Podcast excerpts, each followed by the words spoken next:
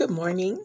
This is Pam Jenkins from Tears of Ministries and my podcast, Justice for Tamar's Tears, under Tears of Ministries. I hope everyone is doing well today.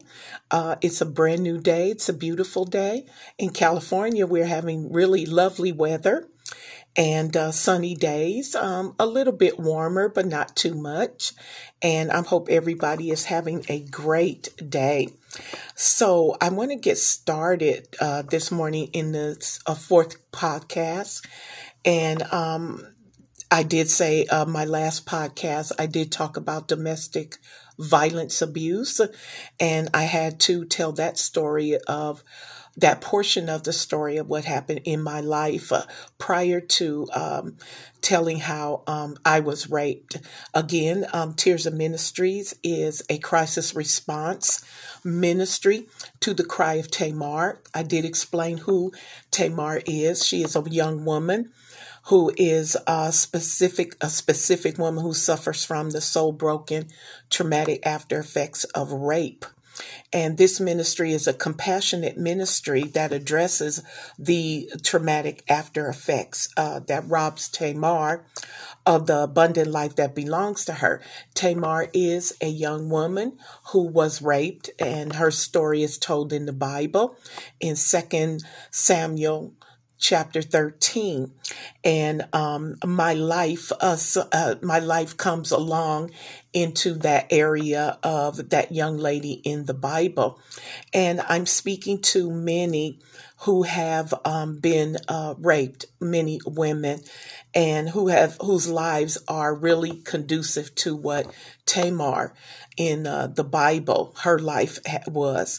And so this morning I'm welcoming into the room, into our room, any woman and any young girl who has been raped or even an attempt of rape, and definitely those who are still broken and still have need of healing, still have need to get their life back so that they can live their life according to what God has given to them. Again, I'm coming from the Bible because I do believe that Jesus Christ can heal anyone from anything wherever they hurt, as he has done for me. This is the reason why I'm telling my story this morning. This is the reason why this podcast exists, because this podcast is about my story. And my story is like so many other women and young women out in the world today who has suffered the soul-broken traumatic after effects of rape. I said it was crisis response, which means this ministry that has been given to me by God comes in after the attack of rape has happened.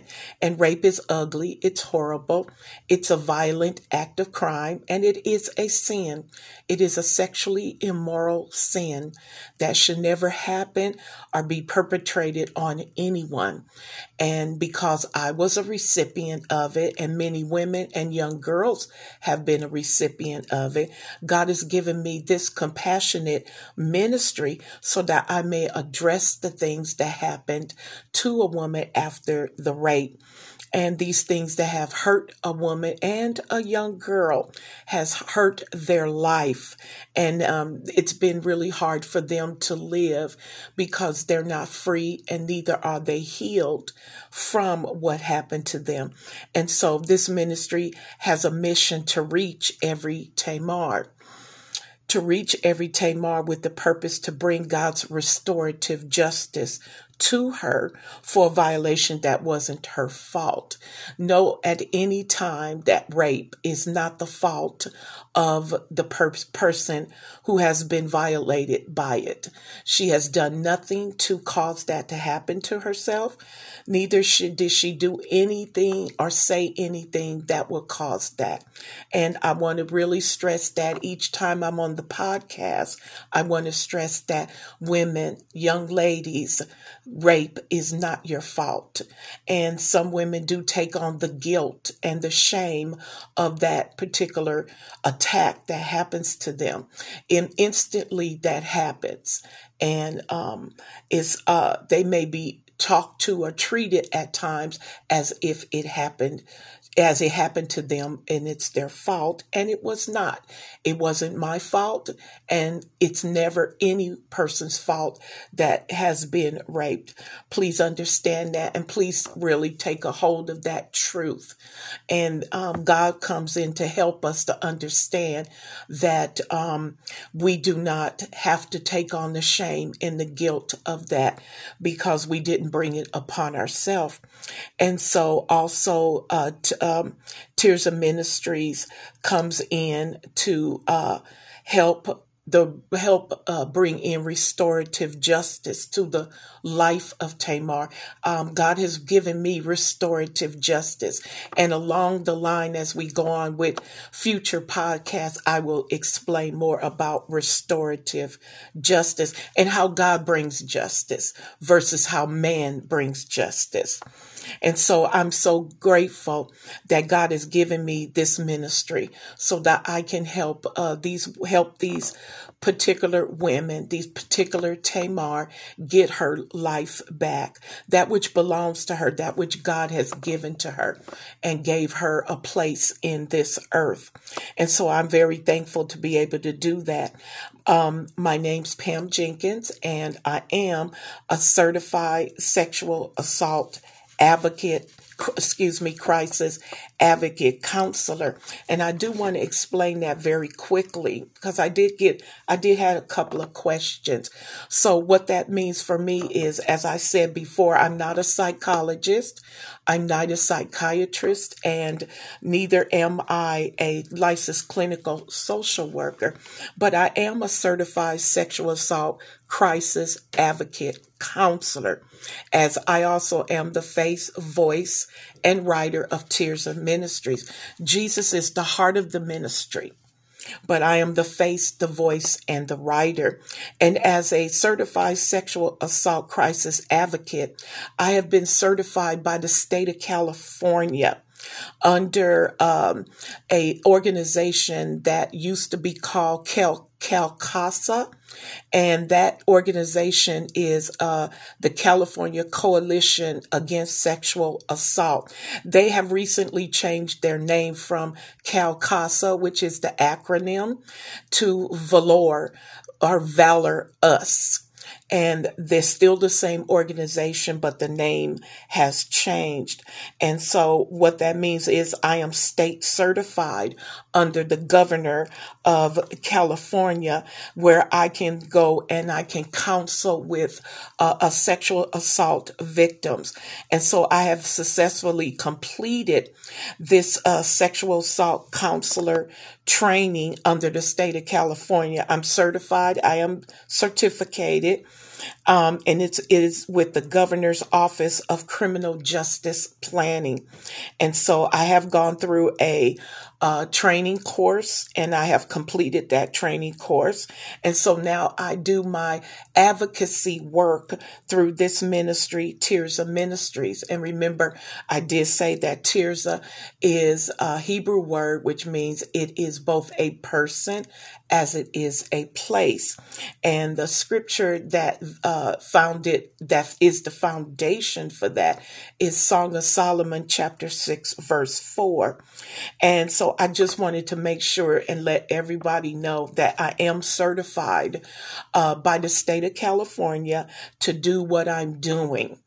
Even though I'm not a licensed professional as a psychologist, psychiatrist, and clinical social worker is, but I am certified under the state of California to counsel sexual assault victims.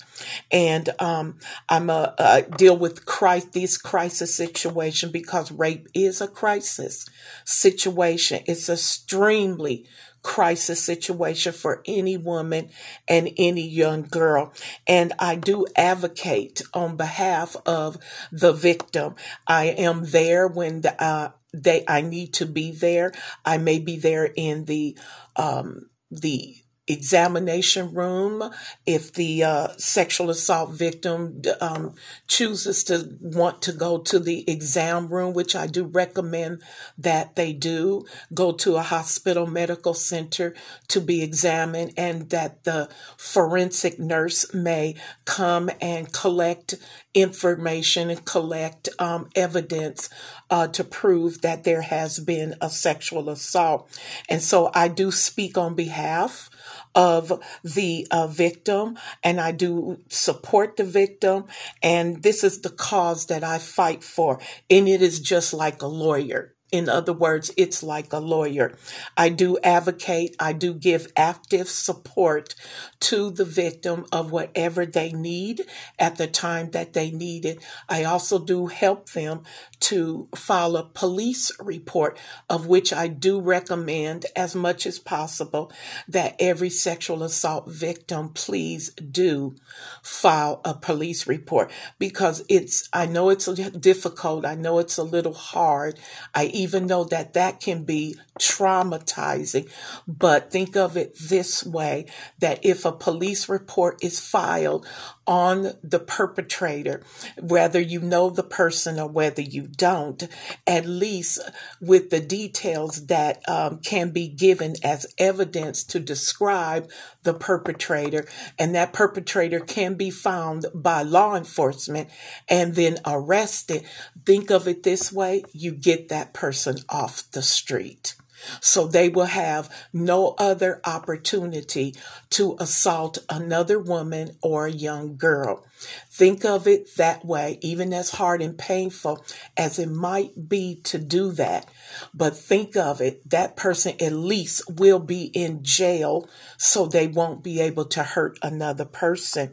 And so also as a counselor, I come in to give certain amount of advice, and that is based on my certified state training. And me, as I've said, I am a born again Christian, and I do come from the Bible.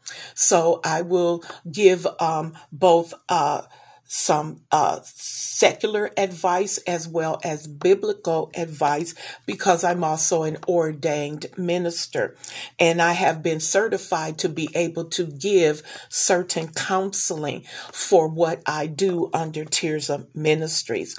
My biblical training and the sexual assault training combined together, so I can be able to really help a woman or a young girl 18 or over to receive some advice, some counseling, some help, so that she can begin to start her life in a pathway of healing.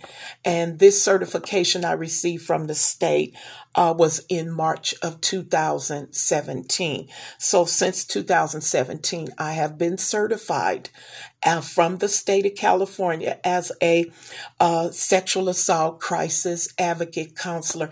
I love standing up for the helpless and the weak. I love advocating for those that have no voice and need to get their voice back. I do stand up for those that are weak and failing, because I am an advocate. I am what is called a justice advocate. And in future podcasts, I will explain that as well. And my training I received under the state of California was through the YWCA of Greater Los Angeles. I went through their training course, and I went through the certification. So that validates who I am, validates what I do. I wanted to make sure that I did give that information so that everyone will understand some things that I am able to say and do, and without being a degreed psychologist or psychiatrist or licensed clinical social worker. So I just wanted to make sure that I give that information out to all that are following me, to all that like and those that are sharing my podcast, and I'm asking, please do, because you never know in your world, in your circle of influence, who might be there that may need to hear what I'm saying today. Because again, this is my testimony. This is my story that I'm telling, and it is also my ministry. And so last podcast, I did talk about the domestic violence abuse that I did suffer that actually leads up to the rape. There's a couple of things here I wanted to share about domestic violence very quickly, that in a part of a domestic violence abuse situation, you need to know that there are domestic violence abuse shelters that women can go to, and women can seek refuge and safety from. And there also is a domestic violence hotline, and that number is 1-800-799-7283. It is a confidential number, and it is open 24 hours a day, 7 days a week. And you can go there and receive what you need in confidence and get the help that you need, and find out where there are available shelters in your area and your location for you to escape and get refuge for it. And so every year I do post on Tears of Ministries Facebook page concerning sexual assault awareness prevention in April, and in October, Domestic Violence Abuse Awareness Month. I also do posts for suicide awareness and prevention, post-traumatic stress awareness and prevention. So I'm up on all these particular areas that have a lot to do with the rape of a woman and what she is suffering. And then I also like to remind all the ladies that are listening to me, and any young girls that are 18 and over, I just want to remind you, when it comes to the word of rape, it is a ugly issue, but it is also personal in the sense that it happened to a woman. And so I just want to gently remind us is, let's not keep saying the words "my rape," because that's one thing I learned not to do, is not to call it my rape, because we need not take ownership of something that wasn't our fault. We need not take ownership of something that we did not cause to happen to us. We didn't ask for it. We didn't invite it in. We didn't create it, and nor has it been received to us as a gift. And so therefore, we need to not take ownership of it by calling it my rape. It is a rape. It is an attack. And it did happen to women, And so we should not take ownership of it as if it was something that we did cause on ourselves, and we didn't. I just want to gently say that, so that we can stop saying my rape. Let's just call it what it is. This was an attack that happened to me. I'm not taking ownership of it as calling it something that I am supposed to have. No, it happened. It happened. It happened. And so we need to make sure it was personal, but we make sure we're not calling it or making it our own. And so this was deliberately done against us. It was done against us. So we have to really kind of make sure that we kind of change that. We want to change that, because the more we call it mine, the more it can bring more pain upon us, and it works on the inside of you, and then it works on your mind. It was an attack of something that happened to me, so I'm not going to call it my own.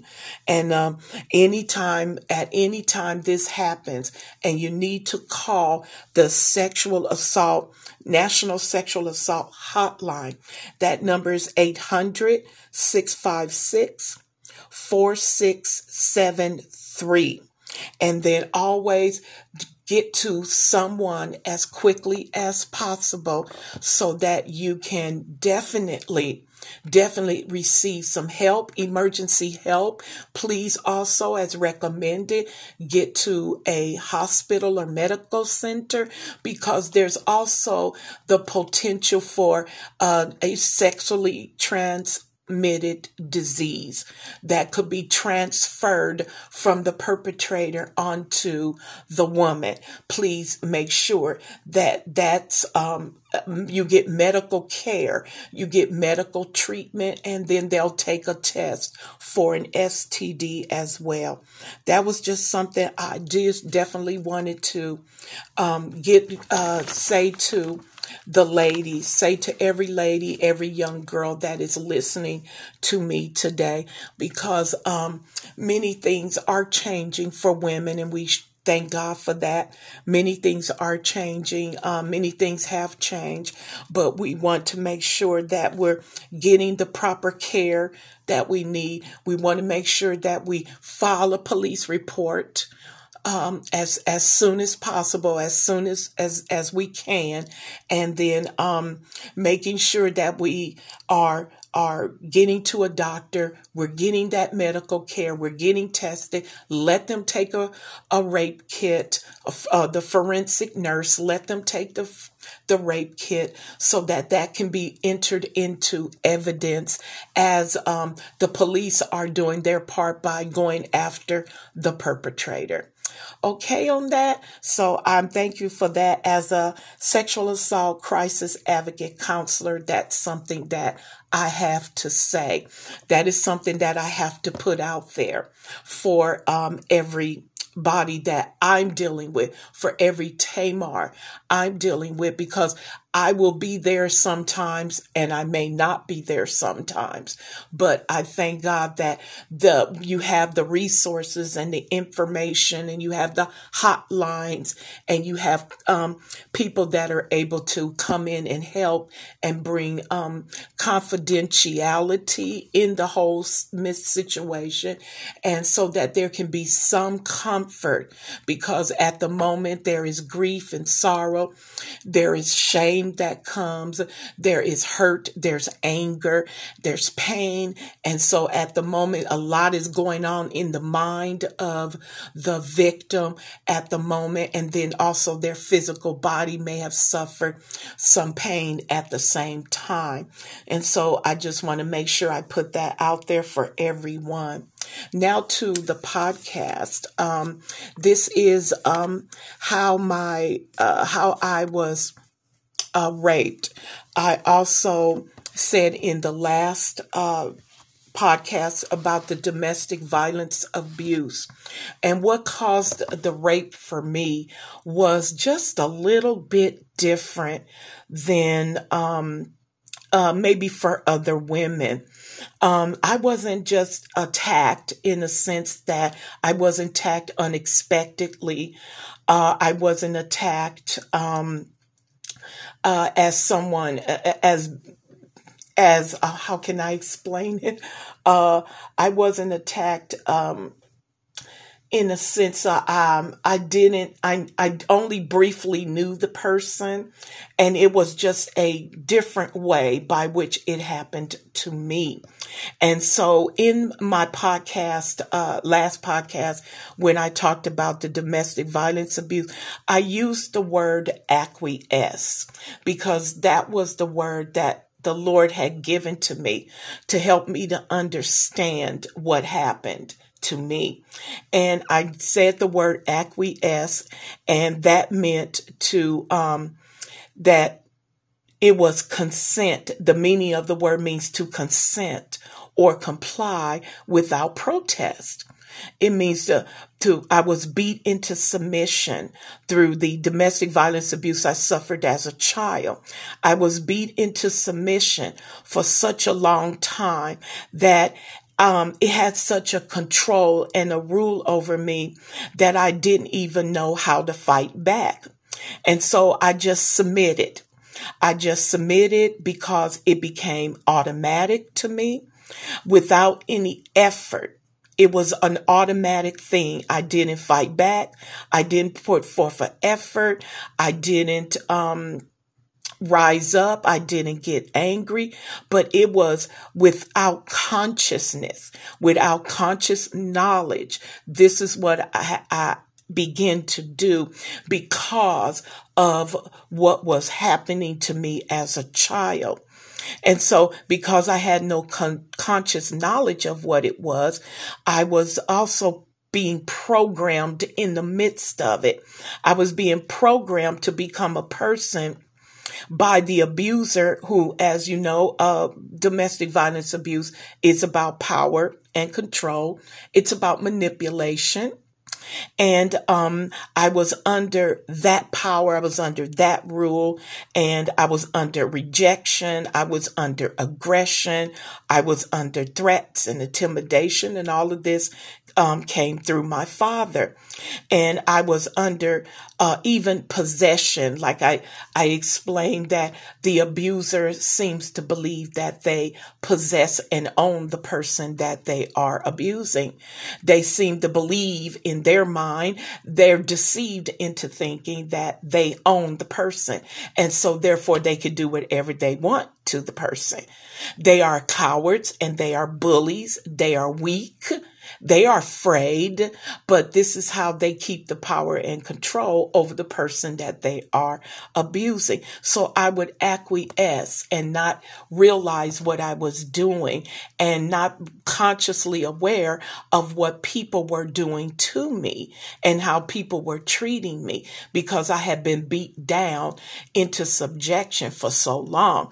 And so under that acquiescing, I had learned to be very submissive and, did things against my will that I didn't want to do, that I knew inside I didn't want to do, but because I had no power to fight back. I had no will of my own, no strength of my own to fight back. So therefore, I was overpowered. And so how that fits in with the rape is that I happened to be at that time a number of years ago before my daughter was born. I happened to be visiting one of my sisters. And one of my sisters in Los Angeles.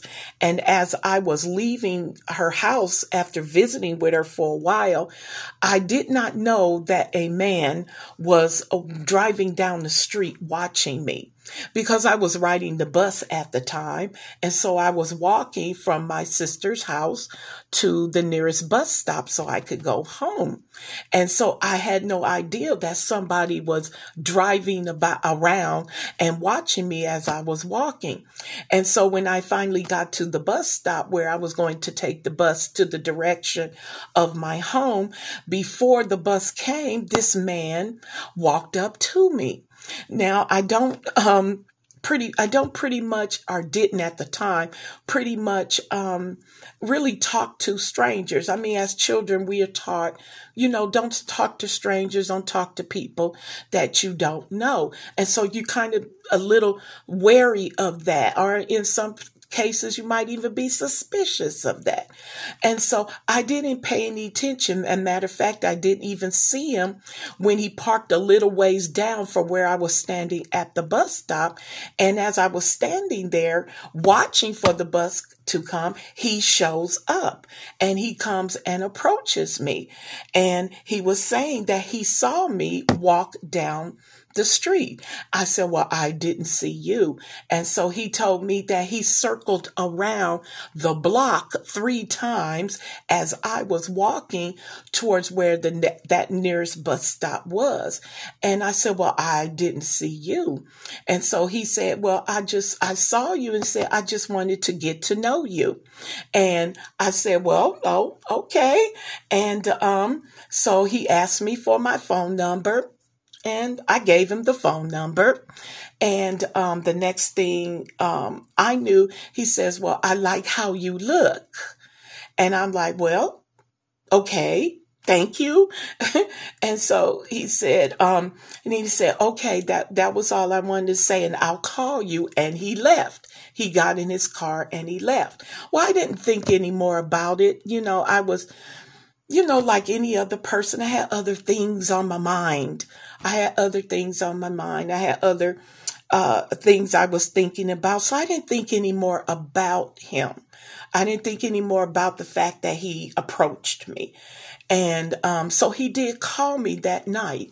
He did tell me his name, by the way. He did tell me his name. And I said, okay. And I told him my name.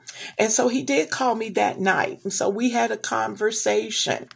And so he said, well, I just really like you. And so I was in my mind like, yeah, okay. All right. And because that really wasn't where my mind was at. And then I thought later, why did I give him my phone number? I didn't even know why I gave him my phone number. But then when I thought about it a little later, I said it was his approach. Because some men, and men who are listening to me, please do not get offended. Some men's approach to a woman is not very good. It can be a little off-putting, and it can be a little bit like, dude, you don't even know how to talk to me. You don't even know how to talk to me. You don't even know how to roll up on me, you know? And sometimes that can be a bit, it could put you off, and it could put a woman off because of the approach. You could do better with a man, could do better with a woman by his approach. And men, I'm not saying all of you listening, I'm not saying your approach is all wrong. I don't know that. I'm only going by my experience. I'm only going by what I experience. So please do not get offended. I love and respect all men. Please do not get offended. And his approach was, it was mature. It was a mature approach. It was, just him being a man, and men, of course, being like what they see in women, like how women look, depending. And that's what I saw about him. And then I thought later, that's what made me stop and say, okay, I'll talk to him. And so we had a conversation that night, and we made a date, talked about, you know, meeting up. And so we made a date that he would come and pick me up, and he would take me to lunch. And I believe it was maybe the following week after. I don't remember exactly when, but he would come and pick me up, and we would have lunch and we would talk. So we did do that. And so I made time for that. And we had a nice talk at the restaurant. We got to know each other, not as much, not as quickly or as deep, because it does take time to get to know a person. It does take time. And so we did talk a while. And then I thought after we had lunch, he was just going to take me home. I mean, that's what I thought, that's what I expected, you know, just take me home. And so we left the restaurant. It was near where he lived in Los Angeles. And he said, oh, okay, I'll take you home. But he said, is it okay if we stop in my house? I need to pick up something. And I said, well, sure, of course. I mean, sure. Whatever it is you need to pick up, you know, before you take me home. I'm like, sure. And then he got to his home, and he said, you're welcome to come in. So I came in with him. And he said, you know, take a seat. He left me in the living room, and he went into the bedroom. And so I just figured, okay, he was going to get whatever it is he needed to get, and then we were going to leave. But the next thing I knew was I was sitting on the couch, and the next thing I knew, he came and sat next to me. And then all of a sudden, he began to touch me. He began to touch me because he got close, and he began to start touching me. And I'm like, don't do that. Don't touch me. Now, remember where my mind was. I acquiesced. And before I knew it, he was forcing himself on me. And I was used to that under the domestic violence abuse. I was used to that. And so I said I acquiesced. And before I knew it, I had just let him do what he wanted to do. And before I know it, he took off his shirt. He said, "Is it okay? I'll take off my shirt. It's kind of warm in here." And I'm thinking still in my mind, well, you're supposed to be taking me home. And he took off his shirt and then he just sat there. Next thing I knew, he was all over me. He was all over me. I was trying to fight. I did have some fight. I was trying to fight and I was trying to get him off of me.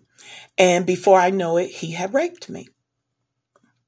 And somewhere in my mind, I had blocked all of that out.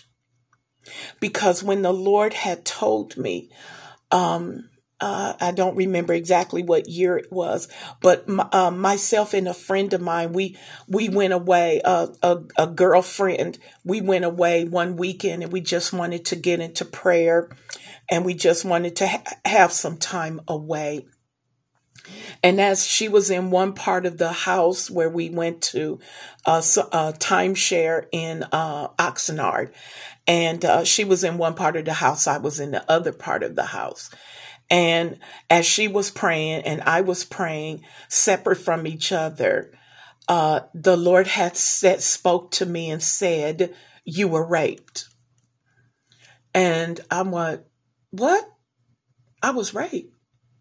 And in my mind, I couldn't understand why God said that to me, because I didn't remember anywhere in my life at any time from childhood up where I had been raped. It was blocked in my mind. And I'm like, okay. I have the relationship with God where I hear him speak to me. And he said, "You were raped." I'll say, okay. So I wrote that down in my notes. This was our time away in prayer so we can hear what we needed to hear for our life and we can move on to whatever the Lord was leading us to do.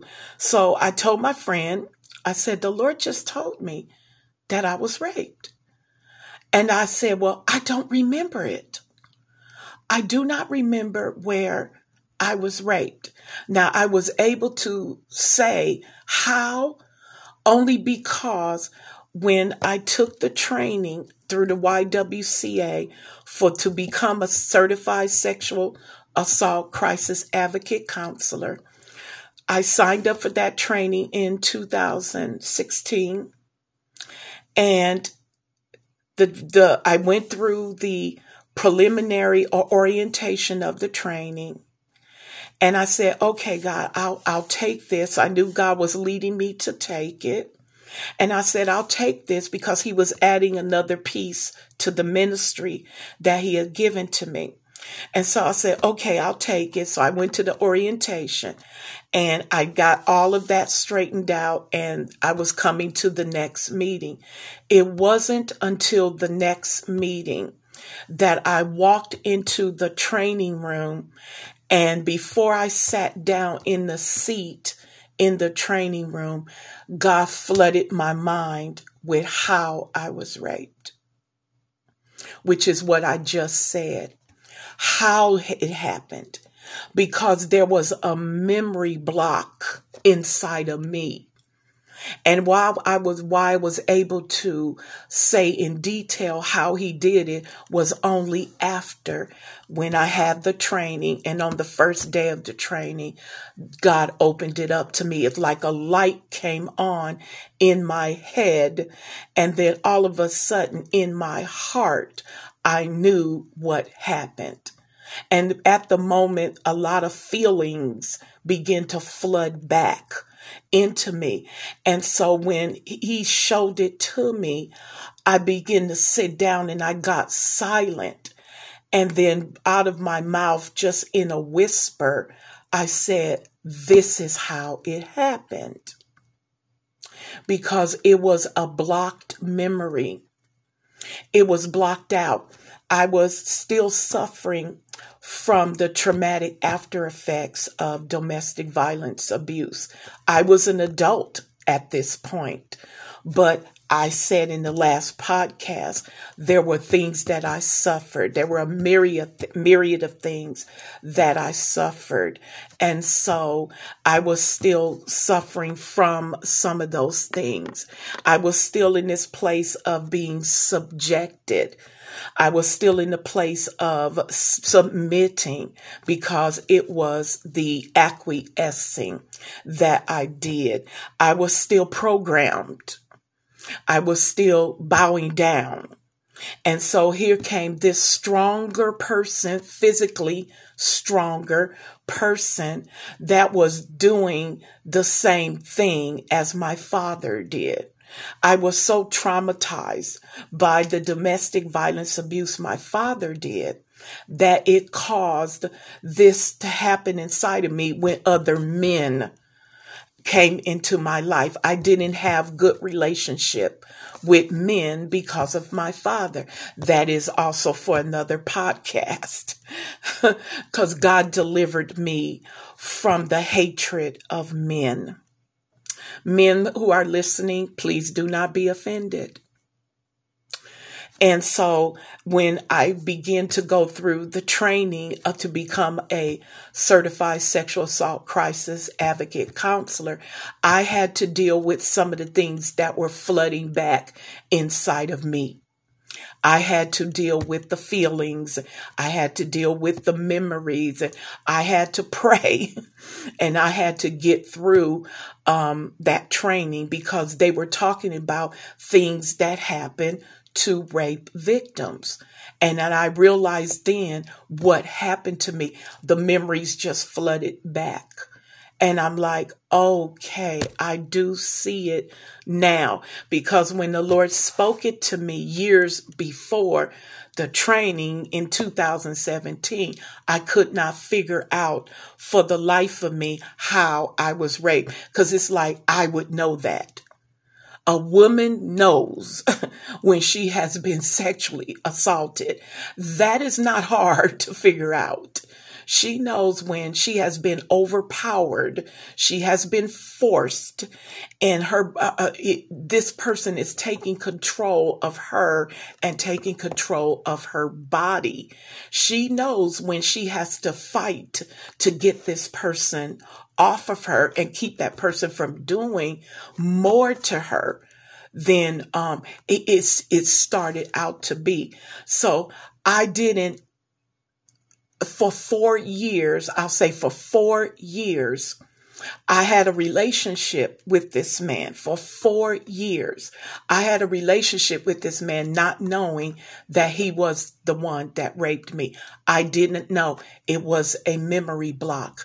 Sexual assault victims can have memory blocks, which means even though they're in the midst of the throe of the rape at the time it's happening in real time, when they go back to try to remember, because it's so much shock and it's so much trauma that happens, there are parts of it that they may not be able to remember that it truly happened to them. There may be a memory block there where they can't retrieve that information from their mind, because in traumatic situations, sometimes a person will go into a place where, because of the pain of what happened, they will go into a place that in their mind is a safe place. And they'll live in that safe place. That's not good, no, but they will live in that safe place and not be able to remember all of what happened to them until they sit down with someone to counsel with them, to help them to go back over the parts that they do remember, so that they can also be able to retrieve the missing parts of what happened. And so it wasn't until years after years after it happened to me, that God spoke it to me. And then when I went to the training, and on the first day of the training, all the memories began to flood back. And then all of a sudden, I was able to put my finger on exactly what happened, when it happened, and how it happened. And so, therefore, from that point on in learning the training, because I went through the training so I can learn how, in addition to what God was teaching me, how I can learn how to counsel with victims like myself. And then that's when God began to show me Tamar in 2 Samuel chapter 13. He began to show me that it was similar to what she suffered. And so I didn't go through any of the police reports or any of that. This was years after, and I was with him for 4 years. And also at that point, when he raped me, I got pregnant. I became pregnant. So my daughter now, who is most precious and blessed in my life, was a product of rape. And so all of these things begin to come back to me because I thought I had a child from him out of wedlock. But actually, when God began to reveal the truth to me of what happened, she actually is a child from rape. And so because I had still kept having a relationship with him for about 4 years, off and on, more often on. And then he was out of my life by 1999. He was out of my life. And so because I didn't know at the time I was raped by him, I didn't do anything about it. I just thought it was just him and me in a relationship, though it was rocky and it was on and off, more off than on. And I had my daughter at that point. So when I didn't see him anymore for many years after that, she was in middle school. And so I didn't see him anymore after that. I got born again. I became born again, accepted Jesus Christ in my heart and in my life, and I became this new creature. I became a new person. And so I began my walk closely with Jesus, and he didn't let me know immediately what happened. It was years after, and the man was gone by then. He was out of my life by then. And so when God began to show me what happened, then there was no, I couldn't prosecute. I couldn't report. I didn't know where he was. I had no idea where he was. He was, a resident alien, I think that's what they're called, when the person is not a citizen of the United States. So he was legally able to be in the country. He was from another country. So as far as I knew, he had even left the United States and gone back to his native country. And so I hadn't seen him or talked to him for years. And I wasn't able to tell him. I wasn't able to say anything to him about it after the Lord showed me, because he was gone and I never saw him again. To this day, I haven't seen him. So this is what happened to me. And I'm sure it's some women out there who has suffered rape the way I did, because you had abuse in other areas in your life. And because of that abuse in other areas, here came another form of abuse to pile on top of what you had already gone through. So you're already a mess, and you're already soul broken, and you're already in a mindset. I said I didn't have any memory of what he did. No memory whatsoever. And so because God brought it back to me to help me so I could get free, and then to tell me there are women out there that this has happened to them, and I want you to go help them. And so this is part one of this particular podcast. I have a part two that will come to this podcast. It's already at 49, almost 50 minutes of this particular podcast, so that I will be able to explain a little bit more. But I just wanted to get that out there because I did promise that the next podcast would be how I was raped, how domestic violence led up to rape. And I do want to help ladies understand that the ladies who have been violently attacked by rape, you do have some memory blocks sometimes. You do have parts of your mind that you do not remember. And it takes God and counseling to help you to understand and bring out those parts that you have blocked out. When a person is traumatized and the trauma is so painful and is so deeply hurtful, sometimes people will just split. And that's what you call dissociative, when that person is detached from reality. And they go and hide in their mind what they form for themselves to be able to cope and to be able to handle in their mind. They believe they're handling the situation, but they're not. But it's the only way at the moment that they can cope with what happened to them. And so it takes counseling to help that person to come back into the reality of what happened with them. And so that the split personality or the dissociative part that happened to them can come back together. This is what happens in the soul of a woman. This is what happens in the soul of a person when they have been violently attacked and lived through it. Some have been violently attacked and didn't live, because in some instances, the rapist may even murder the woman that they rape.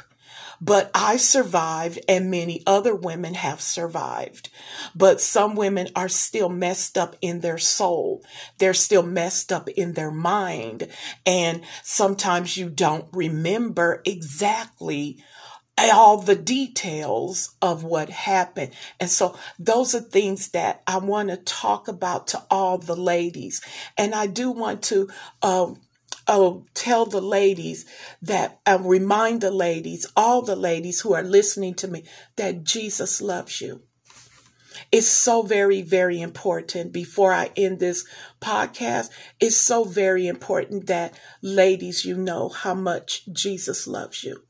How much Jesus loved me to tell me. I guess the Lord decided when the time was that he was going to let me know what happened, because I was still broken in areas in my life from the domestic violence abuse. And so God determines when that person needs to know the truth, all the truth of the things that have happened to them, because I had a memory block. I just simply did not remember. It was like I blocked out of my memory. And so when he said it to me, I was like, well, how could that possibly happen? Would I had not known that? And so he helped me to understand exactly what happened. So this is part one. This is part one. And so this, I want to leave this scripture for all the ladies and for the young women, the God's comfort to you, because he loves you. And it's Isaiah 61 verses 1-3. And it says, the Spirit of the Lord is upon me, because the Lord has anointed me to bring good news to the suffering and afflicted. He has sent me to comfort the brokenhearted, to announce liberty to captives, and to open the eyes of the blind. He has sent me to tell those who mourn that the time of God's favor to them has come, and the day of his wrath to their enemies, justice. To all who mourn in Israel, he will give beauty for ashes and joy instead of mourning and praise instead of heaviness. This is the scripture that the Lord gave me at the beginning of the ministry he gave me. It was this scripture, Isaiah chapter 61, verses 1-3. It is a very comforting scripture because God is saying, I'm coming in to bring comfort to you. I'm coming in to fix what happened to you. I'm coming in to get you to get your life back. I'm coming in to take away your mourning, your sadness, your sorrow. I am coming in to bring beauty for ashes. I am coming in to end all that has happened to you. This is part one of this podcast, and part two will come up. So I want to say goodbye. Everybody have a great day, and I will speak to you again soon. Please like, please share, please follow me on my podcast. Please follow me on Tears of Ministries Facebook page. The podcast will be uploaded to Tears of Ministry Facebook page, and it will link to anchor.fm, and anchor.fm will link to spotify.com, where you can listen on those platforms where all the podcasts will be uploaded. I'm so happy that you joined me today. I'm so happy you listened. Please like, share, and follow. Thank you. Have a blessed day. Bye-bye.